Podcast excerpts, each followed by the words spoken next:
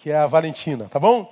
Bom, irmãos, queria ministrar, é, compartilhar com vocês uma palavra que eu vou extrair de Atos dos Apóstolos, capítulo 3, versos de 1 a 10.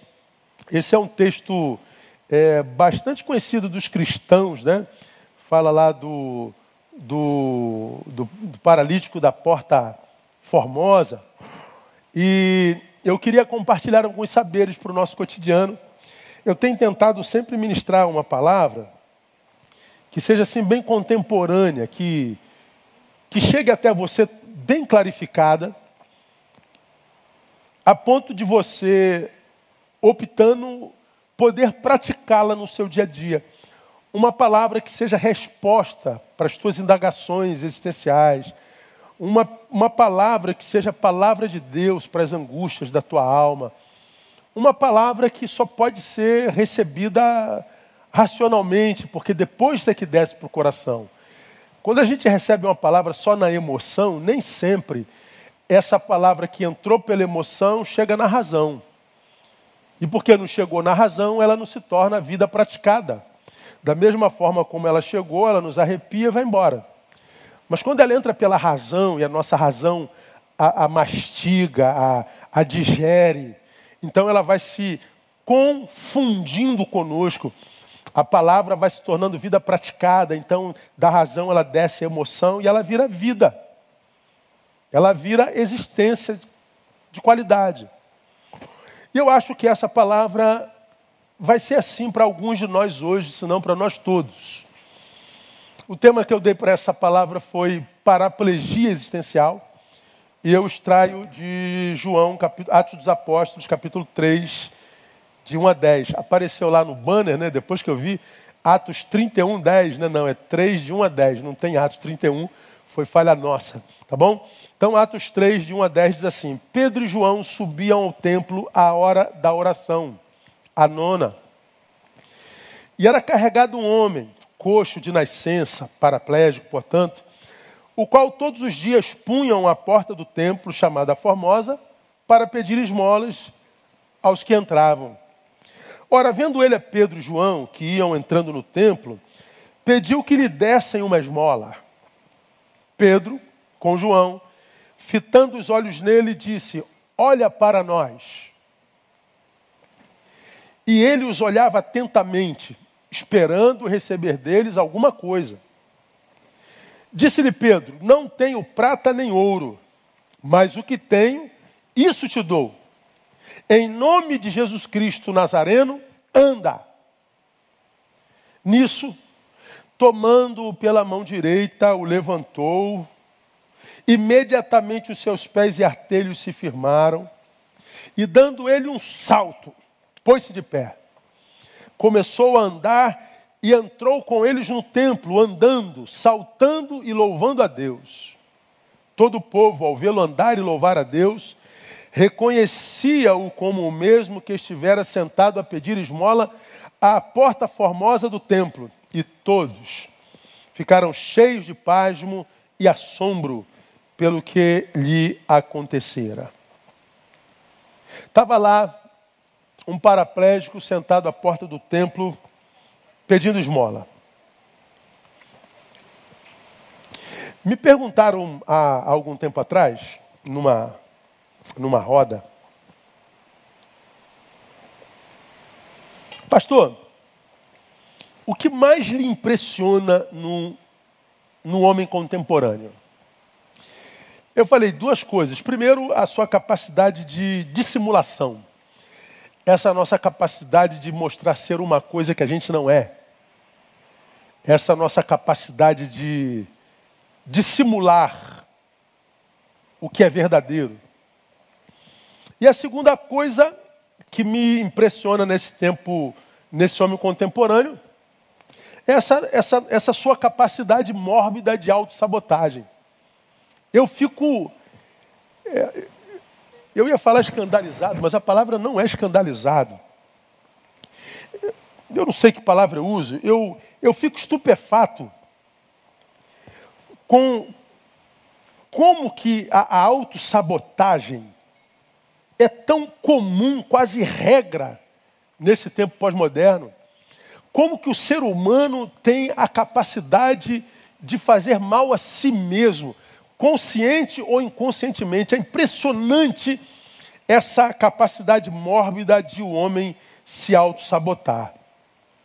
É autossabotagem que provoca o que eu tenho denominado, chamado de é, interrupções de processos, interrupções na vida de uma pessoa. Aquela pessoa que, que, que, que vem, ele vem vindo bem, ele vai se desenvolvendo, mas daqui a pouco, pum, é interrompido.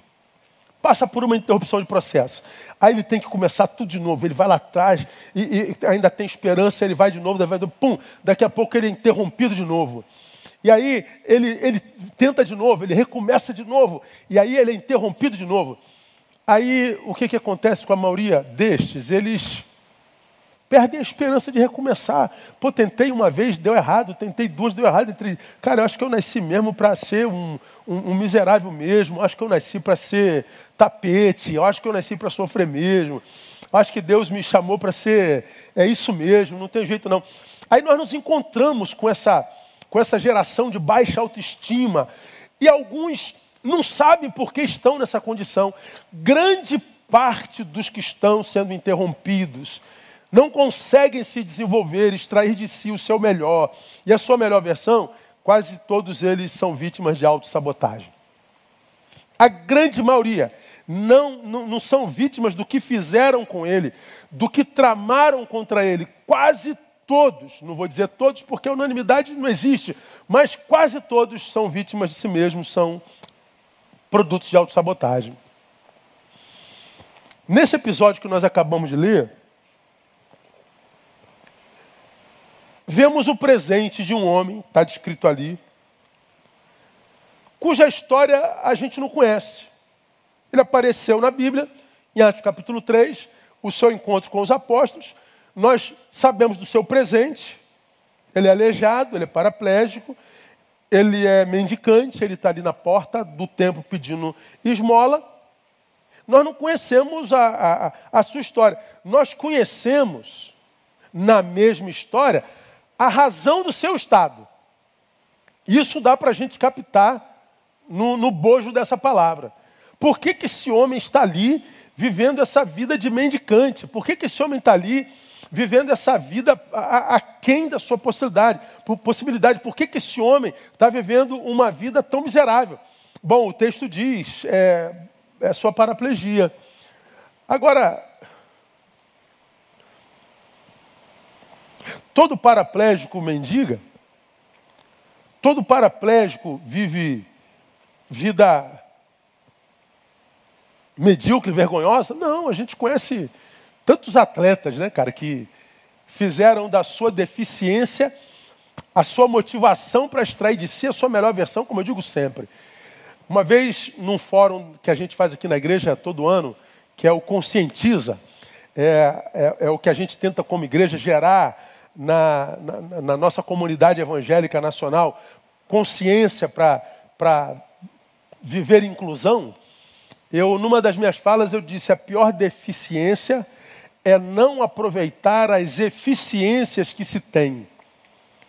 Então, todos nós temos deficiência em alguma área do corpo, da mente, da visão ou do caráter. Todos nós temos. Então, a nossa deficiência não é o problema.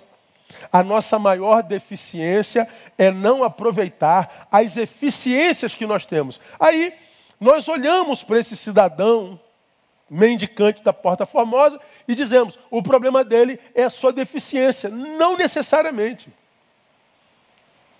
Mas a história nos faz entender que sim. Mas, se nós pensássemos a nossa própria, própria vida, própria existência, por que tantos de nós estamos vivendo tão aquém da nossa possibilidade? Quantos de vocês que me escutam aqui, seja agora nesse culto das 18 horas, ou vai me escutar amanhã através das redes sociais ou em algum outro lugar, quantos nós não conhecemos que estão vivendo uma vida que, que para eles se traduz numa vida insuportável? Gente que está vivendo uma vida que não gostaria de viver. Gente que está vivendo uma vida que odeia tanto que alguns chegam a se livrar dessa vida. Por que, que tem tantos de nós paralisados na vida? Por que, que tem tantos de nós vivendo uma vida tão mesquinha, tão fútil? Por que, que tantos de nós não conseguem ascender? Por que, que tantos de nós não conseguem, mesmo sabendo que tem potencial, sabe que pode estar melhor do que está, poderia estar produzindo muito mais do que produz, poderia ser muito mais do que é, mas não consegue. O que, que acontece com tantos de nós, irmãos? Grande parte destes, talvez entre estes seja você que me ouve, são vítimas de autossabotagem. São vítimas de visão equivocada a respeito de si mesmo, da vida, da existência, de Deus. São pessoas que eu chamarei de paraplégicos existenciais. Quando a gente pensa um paraplégico, com todo respeito, a gente sabe que paraplégico é aquele que tem as pernas como qualquer outro, mas as pernas não funcionam. Está lá, mas não funciona. Como o cego é aquele que tem olho, mas o olho não funciona. Como aquele que tem cérebro, mas o cérebro não funciona integralmente, está lá, mas não funciona. Quantos de nós tem tudo para viver uma vida plena, mas não funciona? Quantos de nós que é, abomina a vida que vive, sendo analisada por terceiros, por eles tem a vida que é vista como um sonho. O que alguns abominam para outros seria um sonho. Quem me dera estar com você. É como aquela história né, do camarada que estava andando na rua e se distraiu, deu um chute na pedra e disse que a vida não presta porque tinha uma pedra no caminho e ele chutou. Até que ele viu alguém que estava sentado numa cadeira e disse assim: Quem me dera está de pé para chutar uma pedra. É como alguém que reclama, ou reclamaria como eu, porque tem astigmatismo, tem 1,75 num, num, numa lente, tem 1,5 na outra lente. Oh, que vida terrível! Porque a vida é embaçada sem essa, essa, essa muleta de olho. É até que a gente se encontra com o cego cujo sonho seria ter astigmatismo, ou miopia, ou sei lá o quê.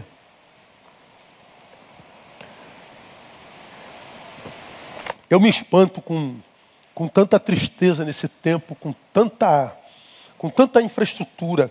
Eu me espanto com tanta pobreza num tempo de tanta riqueza de tudo. Tudo ao, ao nosso alcance, tudo diante de nós. Mas por que, que não consegue é, paraplegia existencial? alguma coisa na vida não funciona. Agora, por que tantos vivendo essa paraplegia existencial? Por que tantos vivendo essa paraplegia de alma? Eu vou tirar o, o, os exemplos desse homem da Porta Formosa, que eu acho que coaduna com o que acontece hoje, no, no, no ano 2020. Por que, que esse homem estava mendigando ou mendicando na, naquela porta. Por que, que aquele homem estava naquele jeito? Por causa da mesma forma que algum de nós está. Quais as razões, pastor? Primeiro, ausência de sonhos e projetos. Primeira coisa que me chama a atenção nesse texto. No versículo 2, está dito assim, ó, um homem que todos os dias todos os dias punham a porta do templo. E punham para quê? Para pedir esmolas. Qual o teu projeto de hoje?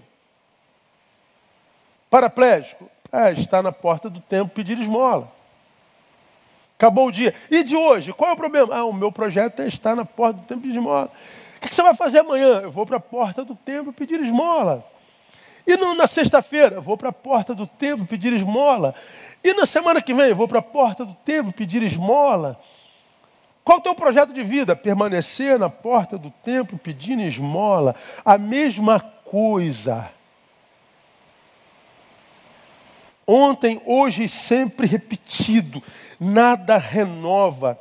Ele não tinha projeto de sair dali, de ascender, de não mais depender dos que o carregavam até lá, não mais depender da esmola de quem passava por lá, de não mais ter que olhar de baixo para cima e depender da misericórdia cada vez mais extinta na humanidade. Ele já tinha é, se entregue.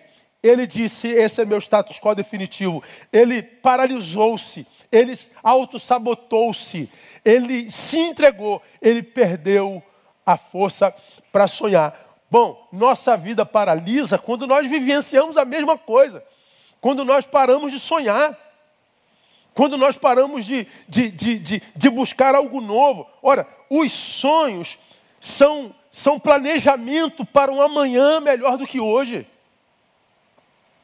Tudo que eu posso ver é hoje, mas nesse hoje eu preciso incluir sonhos porque os sonhos inclusos no presente traduzem-se na construção de um amanhã melhor do que o hoje. O sonho é o embrião da realidade. O sonho sinaliza destino. Daqui ao sonho aonde eu quero estar amanhã, depois da manhã. Portanto, é o sonho que me movimenta. A ausência deles faz o quê? Pereniza o status quo, o estado atual. Então, como você já me ouviu falar, irmão, a gente não morre quando a morte chega, a gente morre quando os sonhos se vão. Quando eu pensava essa palavra, eu me lembrei de Steve Jobs. Steve Jobs, ele disse uma palavra que para mim é, é, é, emblemática e com a qual eu concordo em grau, gênero e número. Cada sonho que você deixa para trás é um pedaço de seu futuro que deixa de existir. Cada sonho que você deixa para trás é um pedaço do seu futuro que deixa de existir. Aquele paraplégico, ele tinha perdido a capacidade de sonhar. Aquele coxo tinha perdido a capacidade de pensar no amanhã melhor do que hoje. Ele se entregou. E você, por que, que você se entregou? Por que você parou de sonhar? De onde você tirou a ideia de que não tem mais jeito? De aonde, da onde? Aonde que você fincou essa ideia tão negativa a respeito de si mesmo? Pois é, é, é o sonho. A paraplegia era detalhe. Ah, pastor, a paraplegia era detalhe, mas Pedro e João o curou da paraplegia. O curou da paraplegia porque primeiro conseguiram mudar a sua visão. Olha para nós. Porque ele vivia de cabeça para baixo, só estendia a mão. Ele já estava derrotado, ele não tinha coragem de olhar no olho. Ele se via menor, ele se apequenou, porque perdeu o sono, ele só levantava a mão. E Pedro e João, antes de operar o milagre e tirá-lo dessa condição, olha para nós, muda a visão, levanta a cabeça, permita-se um pouco de estima, vença a autossabotagem, e o milagre acontece. Então não cabe, irmão, é, para quem está vivendo uma paraplegia existencial, paralisar-se onde está, assumir o momento atual como, como o momento definitivo e ficar reclamando da vida. Murmuração não move Deus a nosso favor, murmuração não move gente a nosso favor e nem faz a gente se mover a favor de nós mesmos. Murmuração só blinda os céus, só amarga a alma, só adoece o coração. Nós morremos não quando a morte chega, mas como quando os sonhos se vão. Já falei isso mil vezes. Agora, para melhorar um pouquinho para vocês que estão aqui sendo abençoados pelo Espírito Santo. Por que, que geralmente paramos de, de sonhar? Primeiro, visão equivocada sobre nossos projetos e sonhos. Porque geralmente os sonhos são maiores do que nós. Geralmente os sonhos que nos vêm à mente, produzidos por nosso desejo ou pela graça de Deus em nós, são sonhos que estão para além do que a gente entende é a nossa possibilidade. Aí o que, que acontece? Porque os sonhos são maiores do que nós, nós olhamos para esse sonho que é maior do que nós com um olhar equivocado. Não, isso é grande demais para mim. Não, isso é, isso é demais para mim. Eu não, eu não consigo, não, não dá. Eu não sei de onde que vem isso. Pois é, você fica com medo de sonhar. Porque você tem medo de tentar transformar esse sonho em realidade e fracassar. Já preguei aqui, ó, desse santuário várias vezes. Quem tenta pode fracassar? Sim. Mas o pior fracasso é não tentar nunca. Por causa do medo do fracasso. Vou repetir. Quem tenta pode fracassar. Mas o pior fracasso é por medo de fracassar, não tentar nunca. Então, eu diria para você que está aqui, tem sonhos. Pô, pastor, você está falando, eu tenho sonhos. Pô, mas eu, eu, eu, fracassei na primeira vez, fracassei na segunda, eu, eu quebrei a cara, eu já tenho até medo. Senhor, joga esse medo fora. Ame-se, o amor lança fora todo medo. Ama Deus de volta. Seja é, alguém que se permita ser amado por Deus e o amor lança fora todo medo. E corre atrás do teu sonho. Mas se eu fracassar, você tenta de novo. E se fracassar, tenta de novo. Morre tentando. Mas não desperdiça tanto talento, tanta força, tanta capacidade, tanto, tanto, tanto poder que está em você enquanto potencial, achando que, que, que, que você não vai conseguir. Consegue. Por que, que a gente para de sonhar visão equivocada sobre o nosso projeto? Segundo, visão equivocada sobre nós mesmos. Quando nosso, nossa visão é equivocada sobre os sonhos e projetos, é que nós achamos os sonhos e projetos grandes demais. Quando a visão é equivocada sobre nós mesmos, é que nós nos achamos pequenos demais. Não, isso é demais para mim, eu não vou conseguir fazer isso não. Visão equivocada de si mesmo. E por que, que a visão é equivocada de si mesmo? Porque você é um bonzão que não se enxerga? Não. É porque a palavra diz que a gente pode todas as coisas naquele que nos fortalece. É só isso. É, ter autoconfiança é bíblico. Primeiro, é uma postura psicológica positivíssima, mas segundo, e mais importante ainda, é absolutamente bíblico. É Paulo dizendo: Eu posso todas as coisas. Por quê? Porque você é bonzão, Paulo? Não, porque ele me fortalece. É na força dele que eu creio. E de onde você tirou isso, Paulo? É porque eu estive fraco e descobri que quando eu era fraco, eu era forte de verdade. Por quê? Porque eu sei que se ele tem projeto para mim e a minha força não for suficiente, ele entra com a força dele. Então, meu irmão, eu não tenho medo de fracassar. Eu vou lá e tento e tenho vitória. A Bíblia, cara, é, eu não sei como é que as pessoas deixam de ler a Bíblia, eu não entendo esse negócio, não, não, não consigo entender como é que pessoas não têm interesse em conhecer a Bíblia como ela é de fato verdade. Eu não estou falando dessa leitura religiosa, é, beligerante, de, de, jargões, eu estou falando de, de extrair dela princípios bíblicos, princípios existenciais é, é, do, do, Evangelho para a gente reger a nossa vida como tem que ser regida a, a partir da, da, da luz de Deus. Visão equivocada sobre nós mesmos. É aquela visão do exército de Israel. Parece o grande Golias, tem homem aí. Tem homem nesse exército aí. Para me encarar, ó, só tem mosca, gafanhoto. Todo mundo quietinho, só tem gafanhoto, tio. Só tem mosca. Davi, que não era soldado, era, era, era pastor de ovelhas, um metro e meio olhando para aquele exército acovardado, meu Deus, não tem homem mesmo aqui não. E o espírito dele começou a se mexer, compungir. Ele falou: Meu Deus, não é possível que esse incircunciso está afrontando o Deus dos exércitos, não tem homem aqui não. Aí ele vai lá no rei: Senhor, deixa eu encarar esse cara aí. Tu está maluco, moleque? Você sai, sai daqui? Não, senhor, ele está afrontando Tu quer mesmo? Tu é doido? Eu vou. Aí botaram uma armadura em Davi. Davi ficou igual um espantalho, né? Não dá não, senhor, que isso aqui. Não tinha nem armadura para o tamanho dele, para você ver o tamanho de Davi. Não, me tira esse negócio aqui. Eu vou na, vou na força do Senhor. Aí vai o moleque com a fundinha dele na mão, meio metro. E a batalha começa no psicológico. Pô, vocês mandam um cão para me morder? Isso não é homem, isso é um cão para morder minha canela. E ele zomba de Davi. Eu vou arrancar tuas, tuas entranhas, vou jogar para os urubu comer. Vou, vou partir você no meio. Pô, Davi se enche de coragem, irmão, olhando para o alto assim, e diz: Olha, você vem contra mim com espada e vara-paus. Eu subo contra ti em nome do Senhor dos Exércitos. Meu irmão, eu chego a me arrepiar quando vi um negócio desse.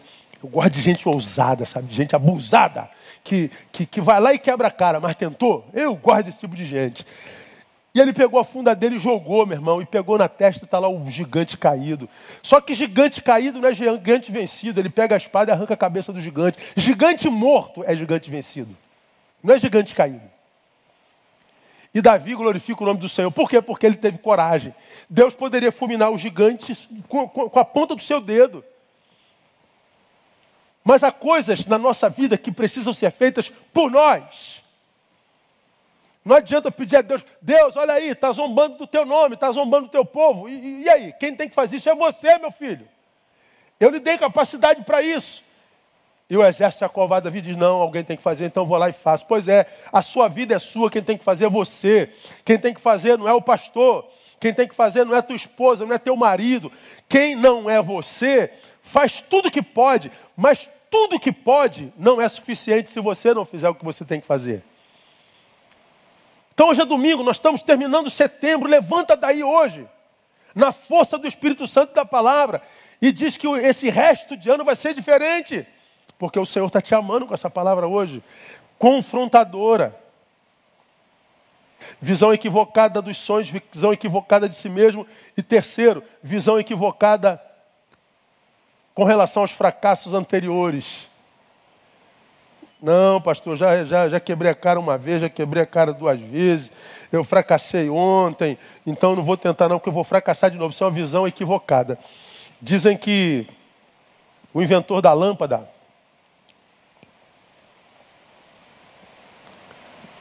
Thomas Alvas Edison, não é isso mesmo? Ou não?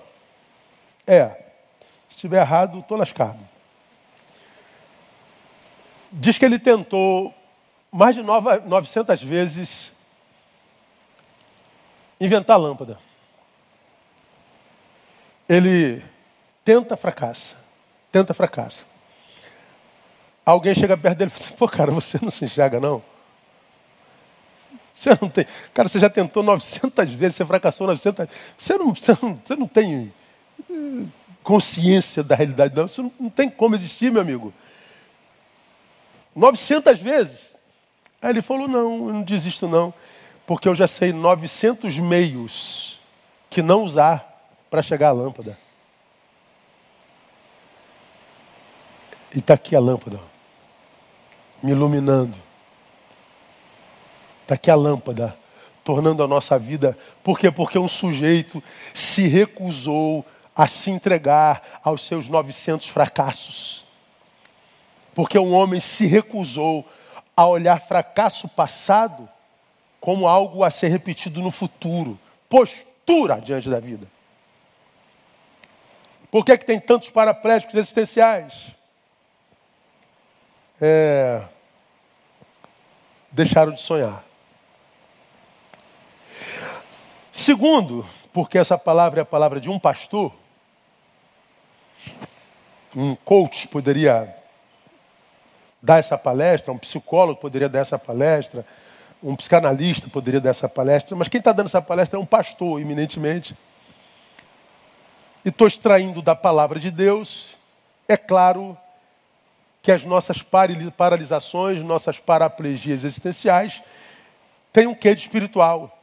E eu vejo na vida desse homem. Por que, que esse homem está paralisado? É, primeiro, porque deixou de sonhar e de ter projeto. Segundo, visão distorcida a respeito da espiritualidade. Visão distorcida a respeito da espiritualidade. O que é a espiritualidade, gente? Bom, para esse coxo, espiritualidade é sentar na porta da igreja e pedir esmola. É um lugar onde a gente arruma um dinheirinho. Será que acontece isso hoje ainda?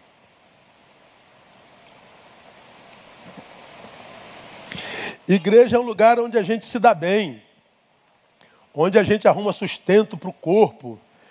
É um lugar onde alguém vê a gente e nos supre. Igreja é um lugar onde a gente é, consegue umas moedinhas. Igreja é um lugar que as pessoas é, têm pena da gente. O texto ele é absurdamente claro quando diz: ele ia para a Porta Formosa pedir esmola. Mas no versículo anterior diz que Pedro e João ia ao templo na hora da oração. Pedro e João iam orar. O coxo ia pedir esmola. Pedro e João ia por uma questão espiritual. O coxo ia por uma questão material. Pedro e João iam no sentido de buscar a Deus. O coxo ia buscar uma coisa, uma matéria, um material. Ambos ou os três no mesmo lugar, com objetivos completamente distintos. Não é? O que, que Pedro foi fazer no templo? O que, que João foi orar? O que, que você vai fazer no templo, coxo? Ah, eu vou pedir uma esmolinha. No lugar santo, atrás de matéria. No lugar santo, portanto, atrás de coisas, com a intenção errada, portanto. Então nós vemos aqui um materialismo travestido de espiritualidade. Quanta gente hoje na casa de Deus atrás de coisas. Quanta gente na casa de Deus não atrás de Deus, mas atrás de uma coisa que o Deus da casa pode fazer ou pode dar. E por que então tanta gente na casa de Deus, na presença de Deus, continua paraplégico existencial? Porque não respeita a inteligência de Deus. Deus sabe com que intenção nós nos aproximamos dele. Você já me ouviu falar isso mil vezes. Respeita a inteligência de Deus. Ele sabe por que, que eu sentei nesse bendito banco. Ele sabe por que, que eu estou orando. Ele sabe por que, que eu estou chorando. Ele sabe por que, que eu estou gritando. Ele sabe tudo. Então o homem está na casa de Deus e está mendigando. Ó. Por que, que Deus não curou antes, pastor? Por causa da postura dele, visão equivocada da espiritualidade. E a minha tristeza, eu sei que alguns de vocês ficam chateados quando eu falo a verdade e a verdade nos reprova. Agora, quando eu falo sobre a realidade ou sobre a verdade que nos reprova, eu falo de mim. Quando eu falo da igreja, eu falo de mim. Eu estou dentro da igreja. Eu não sou daqueles que saiu da igreja e joga pedra na igreja. Eu estou dentro da igreja falando de mim mesmo. Eu não sou daqueles crentes covardes que saem da igreja e dizem que o problema é a igreja. A igreja não presta. Quem construiu? Você não tem parte na construção daquela igreja? Você não tem parte na construção da doença daquela igreja? Da insignificância daquela igreja? Para alguns crentes, não. Aí ele sai daquela igreja e vai para onde?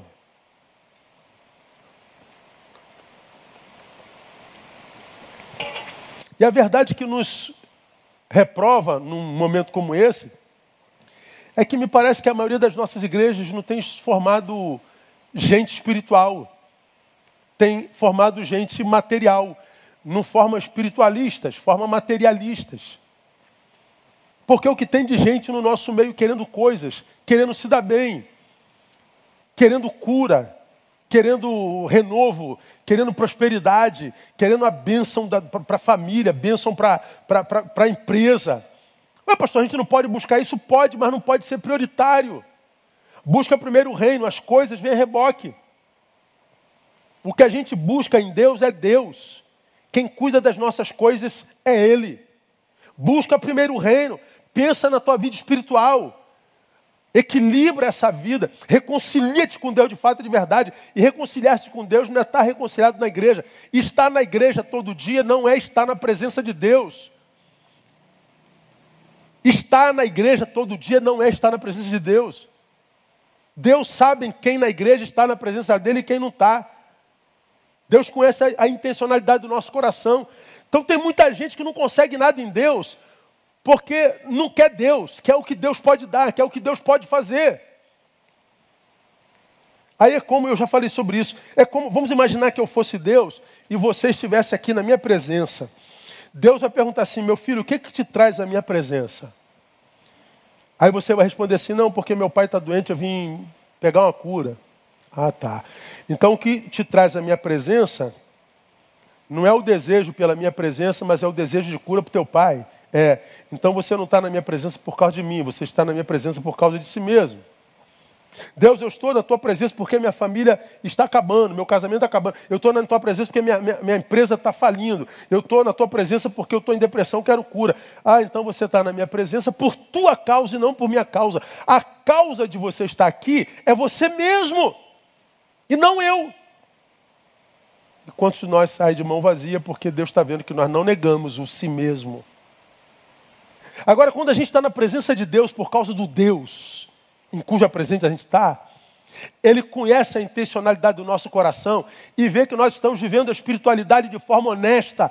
Então ele diz, Neil, porque você busca primeiro o reino, e esse reino tem o um rei. Porque você busca primeiro o rei do reino, o rei do reino te abençoa com as coisas que você precisa.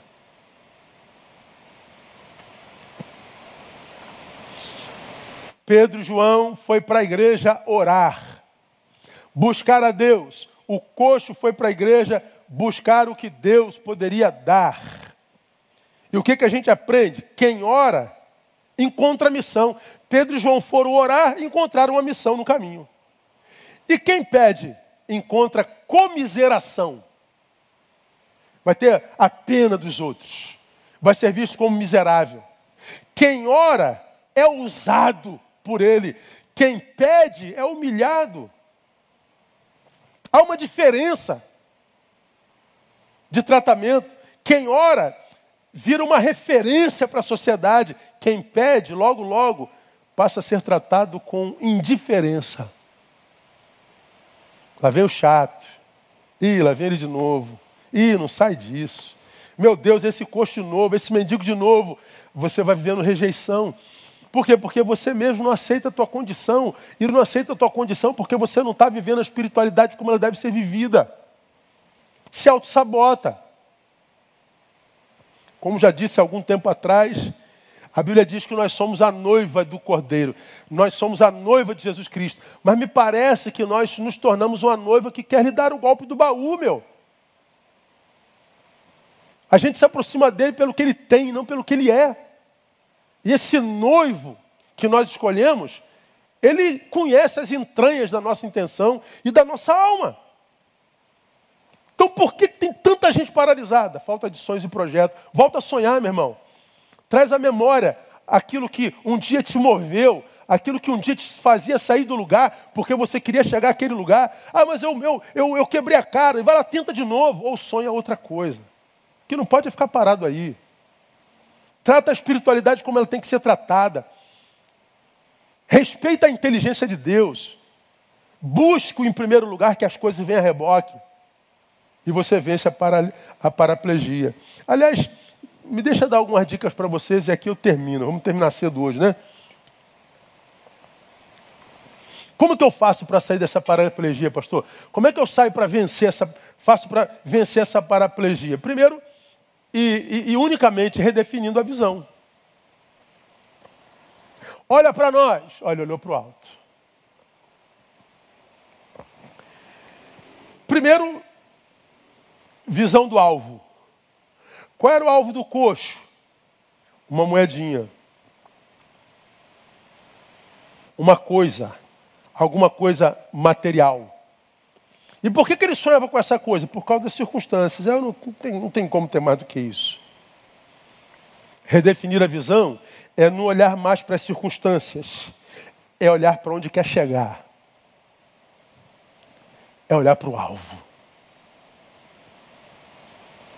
Olha, se há uma marca contundente dessa geração para mim, dessa geração que vive em rede, é a ausência de alvos.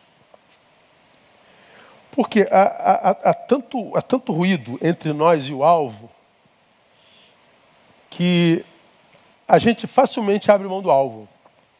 É como se eu viesse daqui, ó, de trás. Meu alvo é lá, o lugar onde eu fico lá.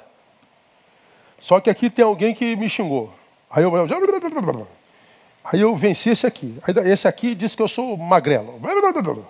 Esse aqui disse que minha teologia está toda errada. Esse aqui disse que a mulher é feia. Esse aqui. Pô, cara, você está brigando tanto. Você esqueceu do alvo. Se a gente parar para jogar pedra em todo cachorro que tenta nos morder, a gente perde o alvo.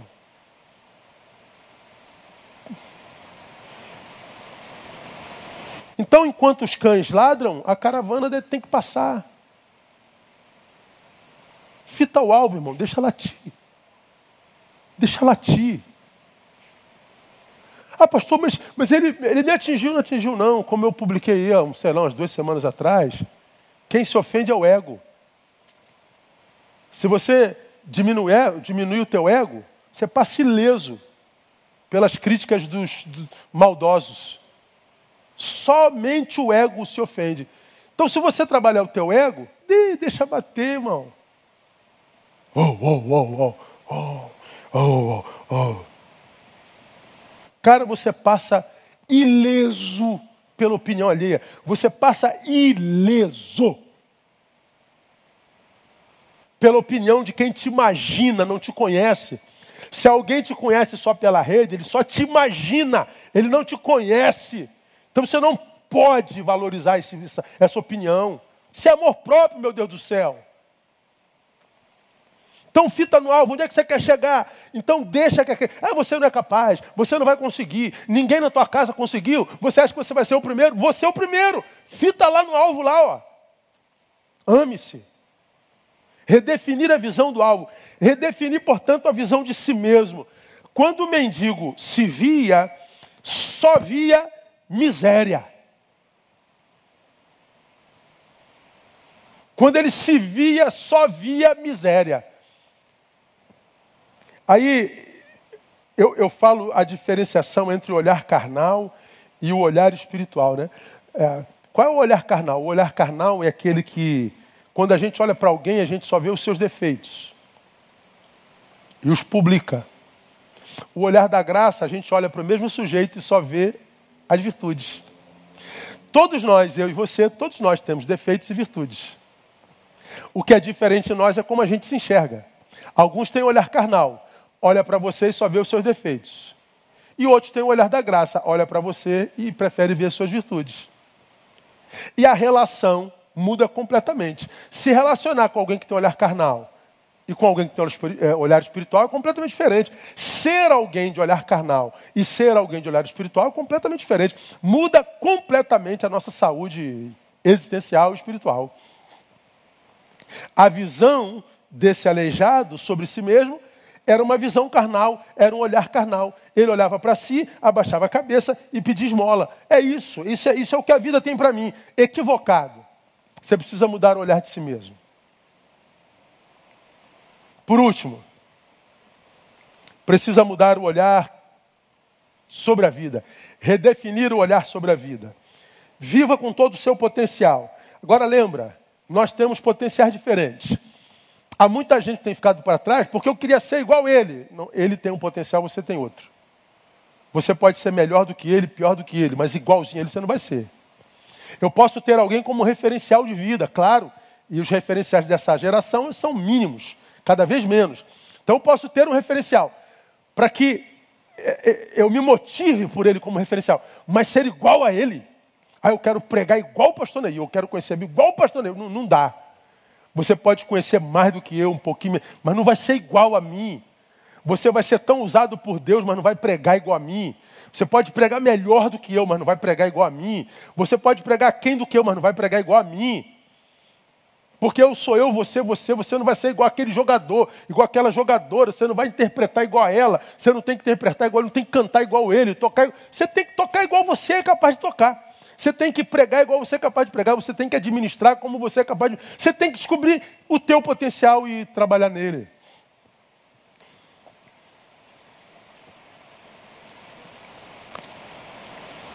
O lindo. Bota para mim aí, painel, o texto de novo, por gentileza. Perdão. É que depois que o aleijado experimenta a cura? Bota o versículo 7. Olha para nós.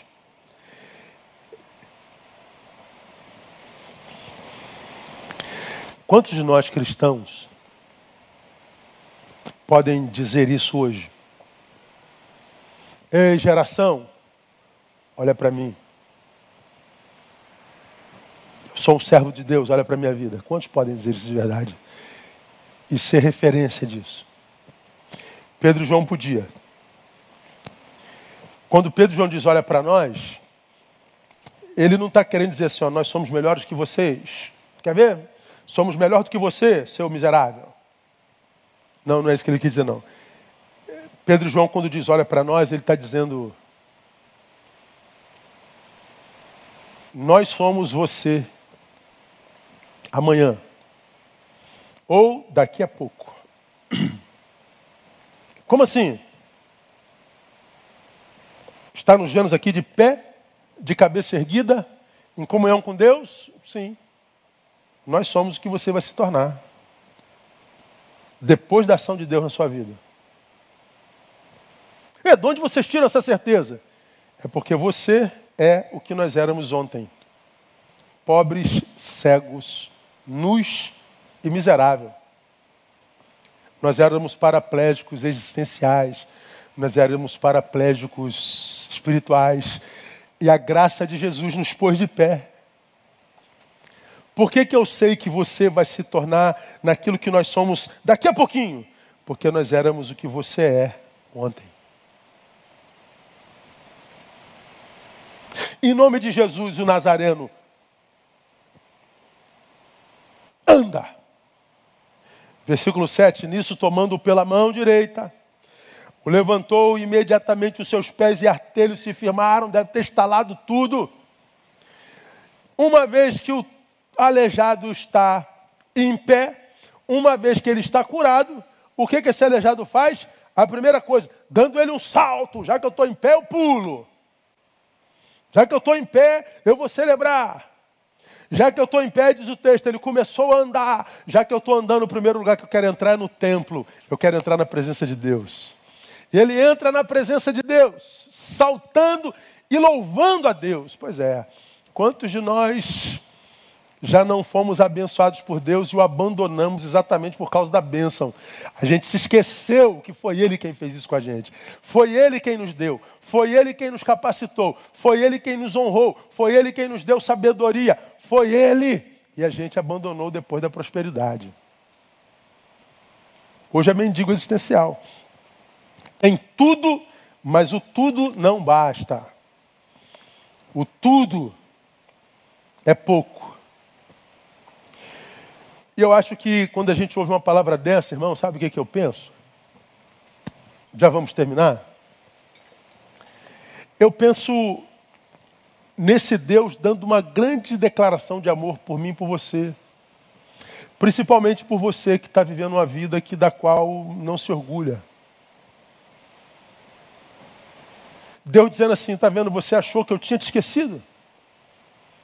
Você está aí na sua lamúria, na sua paraplegia, achando que o culpado era eu, maldizendo a vida, maldizendo tudo, e eu estou aqui te amando, chamando a tua atenção, te fazendo entender que eu posso mudar a tua sorte, mas você tem que fazer a sua parte. O que Deus quer conosco é relacionamento e não subserviência. Ele não quer ser nosso servo, que faz o que a gente quer. Ele quer conosco nos ajudar a fazermos o que a gente precisa fazer por nós mesmos. Então levanta daí, meu irmão. Levanta daí, minha irmã. Diga para si mesmo que esse é o último domingo de murmuração, esse é o último domingo de miséria. Diga a ele que outubro, outubro vai ser o mês que vai marcar a tua existência, uma, uma nova existência, um, uma nova visão sobre a vida.